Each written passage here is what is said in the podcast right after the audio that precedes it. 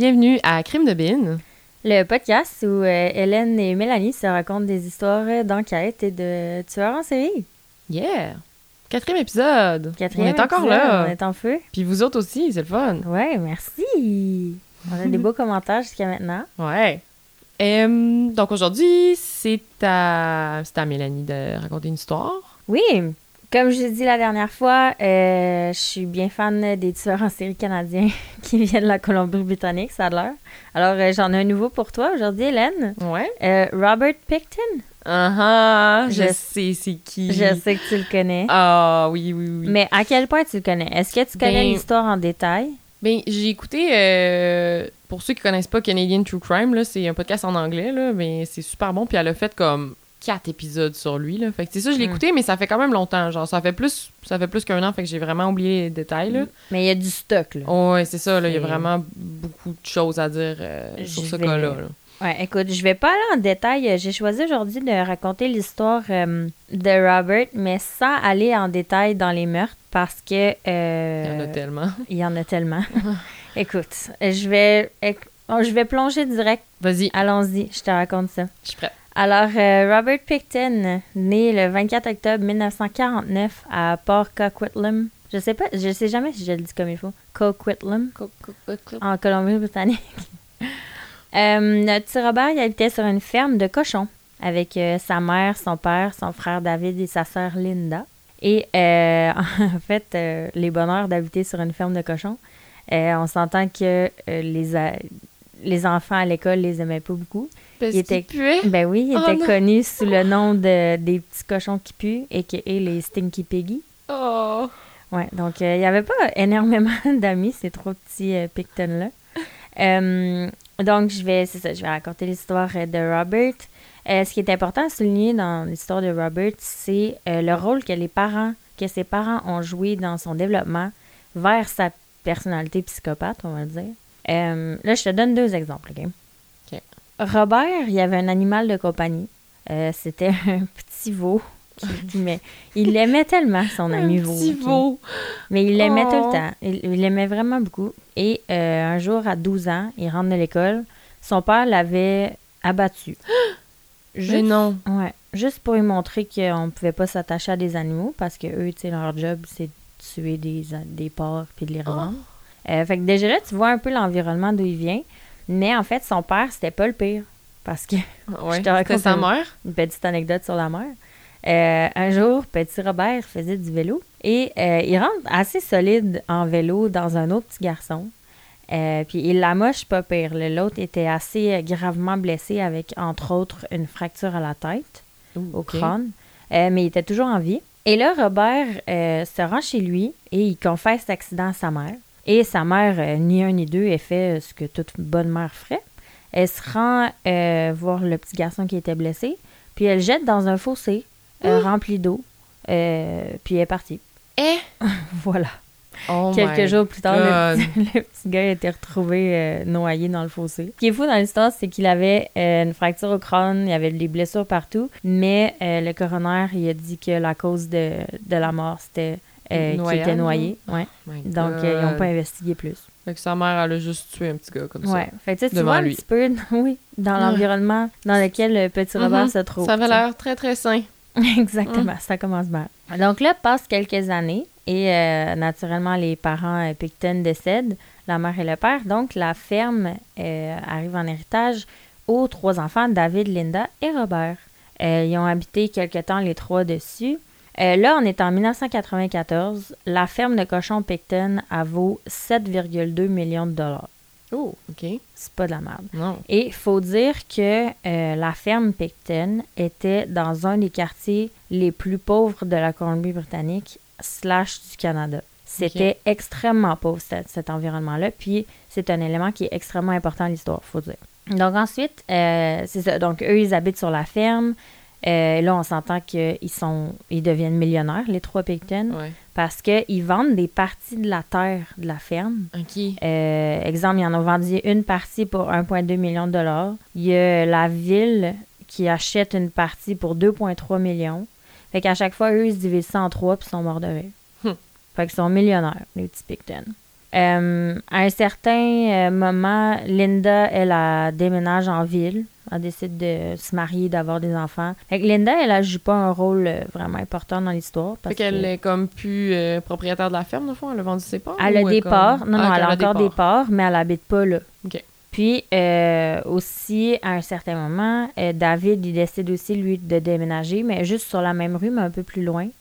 Il s'achète une autre maison de millionnaire. Robert est donc tout seul sur la ferme, millionnaire, libre de faire absolument tout ce qu'il veut. On me voit venir. Toutes les bébés vaches comme animaux de compagnie, tu veux.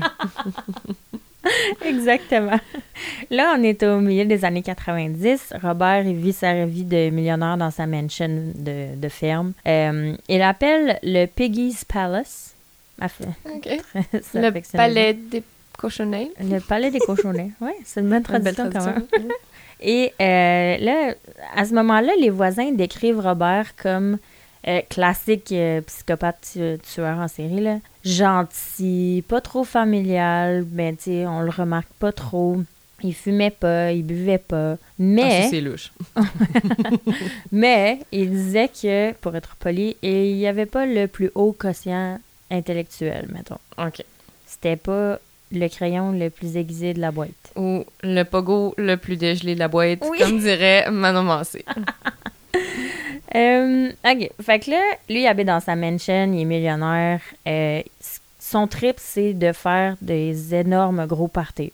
Puis là, quand je te dis des énormes gros parties, c'était the place to be, là. Tout le monde était là. Tu sais, le maire était là. Les entrepreneurs, tu sais, le monde avec de l'argent, ils allaient là. Même les enseignants, les hockey moms, les prostituées, le gros truc, là. C'était là qu'on se tenait dans le temps. Ça se passait là. Ça se passait là. Puis, tu sais, Robert, vu qu'il est millionnaire, c'est pas un super top fermier, mettons. Tu sais, dans le sens que il voulait pas faire de l'argent avec sa ferme parce qu'il était déjà riche. Fait que c'était pas ça son but. Et il vend pas la viande de ses cochons, mais il y a encore des cochons. Fait que, tu sais, la viande Pickton était quand même connue, mais il la vendait pas parce qu'il s'en foutait. Il préférait nourrir la viande à ses invités quand il était là. Il faisait des gros parties, puis il faisait des méchouis de cochons, genre. Fait que là, on est en 1996, puis là, on commence à remarquer qu'il y a plusieurs femmes qui commencent à disparaître. Par contre, toutes les femmes qui disparaissaient, on se rappelle qu'on est dans un quartier extrêmement pauvre, toutes les femmes qui disparaissaient, c'était des prostituées, des drug addicts. Travailleuses du sexe, oui, pardon. Donc, malheureusement, la police s'en préoccupait pas vraiment parce que... Classique. Puis, tu sais, il n'y a pas beaucoup de gens. Tu sais, ces femmes-là, elles disparaissaient, puis elles n'étaient pas déclarées disparues avant plusieurs années, tu sais. Parce que la police était comme, ah non, c'est quelqu'un qui a un style de vie dangereux, donc clairement, elle est allée faire le party à quelque part. C'est donc, ça, on s'en occupe pas. Puis, c'est ça, fait que la police ne s'alarmait pas parce que, aussi, il fallait dire, il n'y avait aucun corps qui était retrouvé. Parce que ces femmes-là, elles disparaissaient. On les déclarait disparues, mais on retrouvait aucun corps. Fait que c'est pour ça que la police, elle s'alarmait pas vraiment, tu sais. Je me rappelle plus de toute l'histoire, mais j'ai un peu peur quand tu dis qu'il n'y a aucun corps qui est retrouvé. À suivre. Je m'imagine des choses. Probablement que ce que tu t'imagines, c'est exactement ce qui est arrivé. Donc, aussi, tu sais, là, les femmes commencent à disparaître. On a une Marianne Clark, 25 ans, qui est disparue en 91. Diana Melnick, qui a été vue la dernière fois en 95. Tanya Hawke, 23 ans, vue la dernière fois en 96. Cara Louise Ellis, a.k.a. Nikki Tremble, c'est son nom de travailleuse, 25 ans, vue la dernière fois en 96. Fait que, tu sais, là, ça commence à s'accumuler, tu sais. Donc là, en 97, on commence à se rendre compte qu'il y a beaucoup trop de femmes qui ont disparu. Puis en fait, tu sais, comme je te disais tantôt, elles ont disparu depuis longtemps, mais vu que personne, c'est plate à dire, mais personne s'en rend compte, elles sont pas déclarées disparues, donc ça te prend du temps avant de les constater. Donc là, juste, tu sais, on s'entend qu'on était rendu à beaucoup, là. Juste en 97, il y en avait 9 qui ont disparu. C'était vraiment comme le même quartier, là. Exactement. Puis, tu sais, il y en a beaucoup là-dedans que c'était des travailleuses du sexe connues des policiers, là. OK. Là, puis là, la liste continue. Là. Sherry Irving, 24 ans, Marilyn Free, Cynthia Felix, Ellen May, Hallmark, ça n'arrête pas. Ensuite, en janvier 1998, là, c'est là qu'on s'est alarmé un petit peu plus parce que il y a Carrie Koski qui disparaît en janvier 1998 et il y a quelqu'un qui s'en est rendu compte assez rapidement puis elle a été déclarée disparue dans le même mois. Okay. Ce qui n'est jamais arrivé avec toutes les autres femmes que je viens de nommer. Dans le même mois. C'est long, triste, là, dans le même mois. Là. Dans une disparition, c'est dans les 24 heures, tu as une chance de la retrouver. Là, mais oui. Mais sinon, non. Donc, elle, dans le même mois. Fait que là, on s'alarme un peu. Fait que là, elle, on remarque sa disparition. Puis c'est ça qui a alarmé un petit peu la population. Puis là, tout le monde a commencé à s'en rendre compte. Puis c'est ça qui a déclenché l'enquête qui a été demandée par les citoyens. La police n'a pas déclenché l'enquête. C'est les citoyens qui ont demandé à la police. Parce que là, en 98, il y en a eu 4 autres. Il y a eu Inga Monique Hall, 46 ans, qui a été vue en février 98 la dernière fois. De Sarah de Vries, je crois, qui a été vue la dernière fois en avril 98. Angela Rebecca Jardine, qui a été vue en novembre 98, et Carrie Cauchy, qui a été vue en janvier 98 pour la dernière fois. Fait que là, c'est vraiment un cas de la police n'a pas été efficace. Là. Exactement. C'est fait comme ton histoire de la dernière fois, mettons. Ouais. Donc là, tout ça, c'est en 98. Là, on est en 99. La police reçoit un type anonyme comme quoi Robert Pickton avait un frigo sur sa ferme avec des parties humaines dedans. Mm. Mais, classique, la police, elle va pas investiguer. Pourquoi? L'histoire le dit pas. Mais ils investiguent pas là-dessus. C'était pas un type assez important pour croire, je sais pas. Fait que là, les femmes, ils continuent de disparaître. Alors, on a Wendy Crawford qui a été vue la dernière fois en décembre 99, Brenda Ann Wolfe, 32 ans, en février 99, vue pour la dernière fois, Georgina Papin qui a été vue en janvier 99. La liste est longue. Donc là, la police, les femmes continuent de disparaître. La police fait rien jusqu'en 2000. Puis à ce moment-là, après 2000, là, l'enquête est vraiment bien lancée parce qu'elle a été demandée par les citoyens. Fait que là, la police est là, elle investigue, mais l'idée d'un tueur en série rendu là a été rejetée par la police dans les médias direct. Ben voyons. Ah oh ouais, puis on a des bandes, là, j'en ai entendu, là, des bandes quand les médias y parlent, puis la maire, le maire de la ville, puis le représentant de la police, ils rejettent tout, ils disent non, c'est sûr que c'est pas un tueur en série. Puis rendu là, tu en es rendu là. Comme une trentaine de femmes au moins qui ont disparu, puis sont là, non, c'est normal. Ils sont tombés dans les bouches d'égout, on les a plus jamais revus. On sait pas ça. Ils sont tous en train de faire le party, les 30 ensemble, tu sais. J'allais dire de quoi vraiment très genre dans la mort. Dans la mort. Donc là, on est en 2001. Fait que là, à ce moment-là, tu sais, ça fait un petit bout qui enquête. La police, là, rendue là, elle sait que c'est Robert Pickton. Parce que les Pickton sont bien connus par la police. Tout le monde les connaît. Tout le monde sait c'est qui. Tout le monde sait le port Pickton, blablabla. C'est très connu.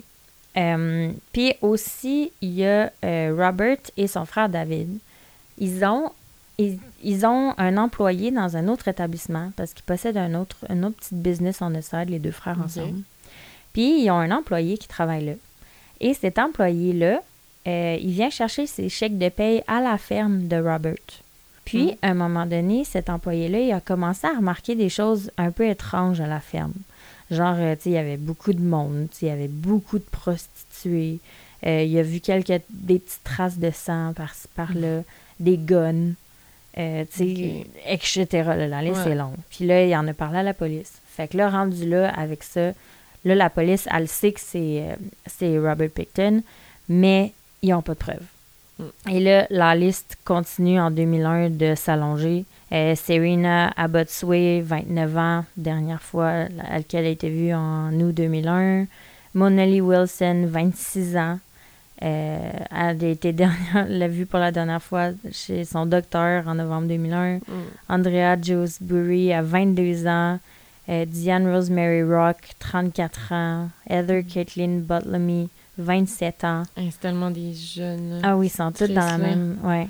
Patricia Rose Johnson, Heather Chick-Nook, 30 ans. Tu sais, leur liste était vraiment longue. Donc là, ensuite, ça c'est en 2001, la police, elle a réussi à obtenir un mandat pour aller fouiller la ferme de Pickton, pour la saisir, mais pour possession d'armes illégales.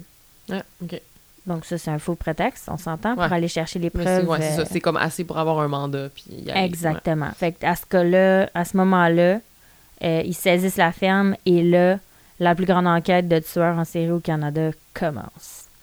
Donc là, la police commence à faire des recherches dans la ferme pour toutes sortes de preuves. T'sais, là, ils savent pas sur quoi ils vont tomber. Puis cette enquête-là, il faut savoir qu'elle dure pendant 2 ans. Pendant 2 ans, t'sais, la terre est vraiment grande. Il y a plusieurs buildings, il y a plusieurs barns, t'sais, il y a plusieurs... Des granges. Oui. Ouais. À ce moment-là, il y a plusieurs buildings, il y a plusieurs granges. Donc, il y a beaucoup à fouiller.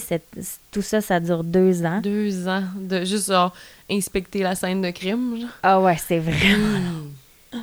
Et pendant ce temps-là, c'est ça, pendant ces 2 années-là, en fait, il cherchait des parties de corps rendues là parce qu'il savait que c'était lui, tu sais. Et il savait juste pas si ce qu'il avait trouvé appartenait à des cochons ou à des humains. Ah. Tu sais, tu trouves des organes, tu sais pas. Oui, parce que c'est ça, il y a sûrement des cochons morts sur la ferme. Là, exactement. Ouais. Écoute, ils ont réussi à recueillir des centaines de milliers d'échantillons d'ADN en fouillant partout sur la ferme. Des centaines de milliers. Mmh. Écoute. Et puis là, ils ont trouvé, je te donne des exemples, hommes sensibles s'abstenir. Ils ont trouvé des cerveaux disséqués, des crânes craqués en deux avec des mains dedans, tu sais, comme si tu t'en sers comme un bol, mettons. Ah! Ouais. Des pieds aussi qu'ils mettaient dans les crânes. Ils aimaient faire ça. T'sais, ils ont trouvé des morceaux de dents, des cheveux, des mâchoires craquées. C'est ça. La liste était etc. Il y avait-tu quoi dans le frigo pour vrai? C'était-tu... Attends un peu. OK. C'était comme la question que j'avais. Ils ont aussi trouvé un gun, un revolver 22 chargé avec un gros dildo noir à pointe. Fait à la main, qui était posé sur le canon, puis il y avait une balle qui avait été tirée de l'arme à travers le dildo, qui, d'après moi, servait comme un silencieux, mettons. Puis la partie la plus dégueu, c'est que sur le dildo, il y avait l'ADN de Pickton et l'ADN d'une des victimes. Fait que sûrement que, tu sais, il l'a agressé avec ça, après ça, il l'a mis sur son gun, puis il l'a shooté avec. Oh my God! Ce qui est un peu intense. Ma face en ce moment. Oui. Puis aussi, dans un des nombreux congélateurs, ils ont trouvé des tonnes et des tonnes et des tonnes de trucs dans les congélateurs. Mais oui, pour répondre à ta question, le type anonyme était vrai parce qu'ils ont trouvé dans un des énormes congélateurs 2 gros contenants avec les têtes, les mains et les pieds de Serena Abbotsway dans un et de Marnie Leafrey dans l'autre. Donc là, tu sais... Puis on sait pas c'est qui avait donné ce type-là? Non, c'est anonyme. C'est quelqu'un qui l'a vu, qui a été sur la ferme, qui l'a vu. Exactement. C'est quelqu'un qui est allé faire le party chez eux puis qui est tombé là-dessus. Qui a fait, je vais aller me prendre une bière. Oh! Ça, on sait pas, là. Ouais. On sait pas. Fait que... C'est ça. Fait que là, en tout, cette opération-là qui a duré 2 ans, ça l'a coûté au Canada environ un peu plus de 70 millions de $70 million. What? Ouais. C'est à ce jour la plus grande enquête pour un tueur en série au Canada. Il n'y a personne qui l'a battu. Moi aussi, j'ai un peu tombé sur le derrière quand j'ai lu ça. Ouais, 70 millions. Ouais, juste parce que le gars, il avait une ferme, il avait décidé de tuer. Bon, bref. En 2002... Là, Robert, tu sais, on l'a, là. Oh, ouais, il se fait arrêter, là. Il s'en sortira pas, là. Non. Puis, notre petit Robert, dans sa personnalité très amicale de psychopathe, quand il a appris qu'il y avait 27 chefs d'accusation contre lui, il était sous le choc. Il comprenait pas. Lui, il se pensait invincible, intouchable, visiblement. Fait qu'il a plaidé... Il pensait qu'il y avait une excuse pour les têtes dans son frigo? Il y avait une raison à donner. Qu'est-ce qui se passe dans le cerveau de ces gens-là? Donc, il a plaidé non coupable. Voilà. Puis, à son arrestation, il dit que il s'est fait prendre parce qu'il a commencé à être négligent. Là, il dit, la vraie citation, il dit « I started to get sloppy », ce qui veut dire négligent. Puis dans ma tête à moi, c'est quand le fait de garder des parties du corps sur ta ferme à toi, ça montre un peu ta négligence. T'sais. T'es vraiment poche, en fait. Ouais, c'est ça. Mais tu sais, là, il s'en est rendu compte. Il s'est dit « Ah, comme merde ». Ouais, mais j'avoue que ça faisait tellement longtemps qu'il s'en sortait sans conséquence. Là, ça faisait des années qu'il tuait des femmes et des femmes et des femmes. Exactement. Fait qu'il était comme, je me ferai jamais pogner. Depuis 91. Ben, ça faisait, ouais. Parce qu'il s'est fait arrêter en 2002. Puis, la première personne qu'on sait qu'il a tué, c'est en 91. Ouais. Fait que ça faisait 10 ans. Ouais, ça faisait 11 ans. Rendu là. Puis là, ce qui est la partie un peu dégueu. Ah oui? Auquel tu t'attendais. Non, c'était pas le plus dégueu. Okay. En 2004... on a trouvé des preuves. Je sais pas comment ils ont fait pour trouver les preuves, OK? Mais la police a trouvé des preuves que Pickton, il donnait des parties des corps humains des femmes qui tuaient à manger à ses cochons. Sûrement qu'ils en ont trouvé dans leur estomac. C'est ça que je craignais. Mais aussi... Non. Oui. Tu vois-tu où je m'en vais? Ils ont trouvé de la viande de porc haché mélangé à de la viande humaine, si tu peux appeler ça, comme ça. Okay. Donc, on a la preuve que Pickton, quand il avait ses invités à la ferme, il leur donnait à manger les corps humains des femmes qu'il tuait. Aïe, aïe. Ouais. C'est juste... Ça m'écoeure. Imagine les gens qui sont allés faire le party là-bas. Là, toi, tu dis, moi, je suis allée là, j'ai mangé du porc, puis tu sais, je disais que c'était le meilleur porc, je savais pas si c'était peut-être un corps humain que j'étais en train de manger. Mais tu sais, c'est pas con, qu'est-ce qu'il fait, là? T'sais, il hachait la viande de porc. Après ça, il hachait une partie, un organe de la femme qui venait de tuer. Il donnait à manger à ses invités. Ça disparaissait. C'est pour ça qu'il trouvait pas les corps. Ben oui, c'est ça. Puis là-dedans, il y avait des instruments. Tu peux broyer les os aussi. Fait que tu peux faire disparaître un corps de A à Z, si tu veux, là. Ah oui. C'est pour ça qu'il était sloppy à la fin, parce qu'au début, il faisait tout disparaître. Il faisait tout nourrir à qui il pouvait. Cochons, ouais. Mais à la fin, il gardait. J'imagine qu'il était tanné de faire cuire. En tout cas. Qui était un peu style Hannibal. Donc, c'est ça. Fait que, au total, on a pu relier légalement, avec preuve, seulement 27 meurtres à Robert Pickton. Seulement 27? Ouais. Mais la police a dit avoir des preuves d'environ une trentaine de meurtres de plus que ça. Mais on ne les a jamais reliés à des personnes physiques. Puis là, en 2006, quand son procès a commencé, à la cour, tu sais, là, classique psychopathe. T'sais, à la cour, on lui montre des photos de ses victimes. Puis là, il démontre absolument aucune empathie, aucun remords. C'est un psychopathe. Hein? Tout ce qu'il disait, c'était, mettons, il montrait une des photos. Il disait, « Ah, elle est vraiment très jolie. » C'est ça. Il disait qu'elle était belle. Il disait, « Oh, she looks really pretty. There's nothing else I can say. » Il disait tout le temps ça. Mais super doux, mais froid. Ah. C'est ça qui est un peu... ça me donne des frissons. Ouais. Puis aussi, quand il était emprisonné, dans sa cellule, ils ont mis un agent undercover comme compagnon de cellule avec lui. Et c'est là qu'ils ont découvert combien de meurtres exactement Robert Pickton avait fait, parce que il a confié à l'agent undercover qui était avec lui, il a dit j'aimerais vraiment... Mon plan, c'était d'en tuer une 50e pour avoir un chiffron. Donc là, on sait clairement qu'il vient de confesser d'avoir tué 49 femmes. 49! C'est tellement beaucoup! Il a été reconnu coupable pour 6, puis on était capable d'en relier 27 à lui. 49 femmes, puis la police était comme, il n'y a pas de tueur en série. Non. À quel point il faut être pas là. Mais moi, je me dis, tu sais, il est tellement froid, puis tu vois comme, il y a quelque chose qui marche pas dans son cerveau, mais après ça, tu sais, tu te rappelles l'histoire que je t'ai racontée tantôt de sa mère qui tue un enfant. Ouais. Ouais, c'est ça qu'il a appris, lui, ouais. Tu peux comme pas avoir une personnalité normale après ça, là. Fait que moi, j'ai comme l'impression que il était juste exactement comme sa mère, comme elle le traité l'enfant dans le fossé, puis that's it. Ouais, fait tu, que... tu peux pas t'attacher à personne. Tu peux, non. Dès qu'il s'est attaché à quelque chose, ils l'ont tué, tu sais. Pis... Exactement. Fait que notre petit Pickton, en 2007, condamné en prison à vie. Voilà. prison à vie, fait que pas de libération conditionnelle avant 25 ans, probablement. Non. Il avait quel âge quand il s'est fait arrêter? Faudrait que je fasse un petit calcul, là. Il est né en 49. 49. Avec 58. Ouais. Fait que dans 25 ans, ouais, il va être assis comme... Même s'il sort dans 25 ans, il serait trop vieux pour... Exactement. Il me fait pas peur. Des choses. Notre petit Stinky Piggy. Fait que voilà, c'était l'histoire de... C'est ça. Je me rappelle que j'avais déjà entendu, puis elle m'avait vraiment marqué l'histoire, parce que je me rappelais que c'était dégueulasse, là. Ouais, vraiment. Ouais. Ben, j'aime pas... C'est pour ça que j'ai passé rapido, là, sur cette partie-là, mais bon. Ouais. C'est comme tout le pire que tu peux imaginer d'une histoire de meurtre, c'est celle-là. Ouais. Puis j'ai écouté un autre podcast de True Crime américain qui racontait cette histoire-là, puis les personnes qui racontaient l'histoire, je nommerai pas leur nom, mais ils disaient...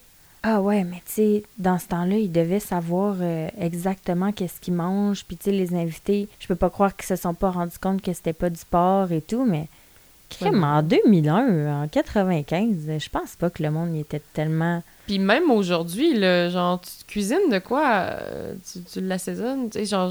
Non mais c'est facile à camoufler. Je peux comprendre que ça passe inaperçu, là. Mais oui, puis dans ce temps-là, tu sais, les gens étaient pas aussi aware, tu sais, ils savaient pas... exactement ce qui se trouvait dans leur assiette, puis ça leur dérangeait pas. Aujourd'hui, on est un peu plus piqués, là. Ouais. Mais, en tout cas... Ben, en plus, tu sais, t'es sur une ferme de cochons, fait que t'es comme... C'est super local! Oui! Je mange local. Mais ben, oui, c'est vrai. Mm. Fait que, voilà, l'histoire de Robert Pickton. Aïe aïe! Le pire, c'est que c'est bientôt l'heure du souper, puis genre, j'ai pas le goût d'aller manger. Un peu enlevé la faim, hein? Mm. Mais bon, j'espère que... Qu'est-ce qu'on mangeait pour souper? Des saucisses de porc? Non. Mm. Non. Mon chum, il me fait une face de deux yeux piteux. De dégoût. De dégoût. OK, ben... J'espère que mon histoire t'a plu. Ben, oui, c'est... Ça m'a enlevé la faim, mais c'était vraiment intéressant. On devrait mettre un warning au début de l'épisode en disant ne pas écouter cet épisode le matin. Ou avant souper. Ou avant un repas. Ouais. Ou avant de t'entraîner. Écoutez-le juste pas. Ouais, écoutez-le juste pas. Oh, la liste est longue. Ouais, écoutez-le juste pas. Ouais, c'est ça. J'espère que vous avez pas aimé mon épisode. Bon, alors j'espère que ça vous a plu. Eh oui, merci.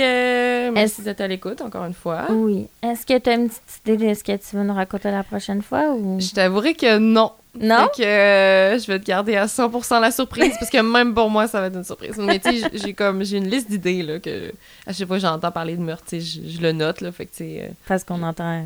Dans nos vies, on entend souvent. Oui, c'est ça. Fait que j'ai une liste d'idées, là, je vais piger là-dedans pour la prochaine fois.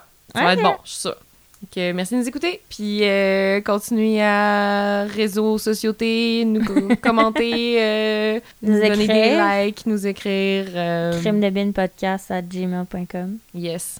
On aime ça recevoir vos histoires, vos suggestions d'histoires que vous voulez entendre. On se spécialise dans le canadien et le québécois.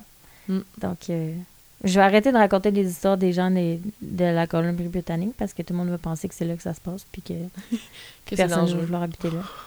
Venez au Québec, on est chill. Mais ouais, William Fife, c'était quand même au Québec. Ouais, finalement, l'Alberta, ça doit être vraiment plus nice. Ah. Peut-être la Saskatchewan, je sais pas. C'est challenge accepted. Genre, on trouve la pire histoire en Alberta.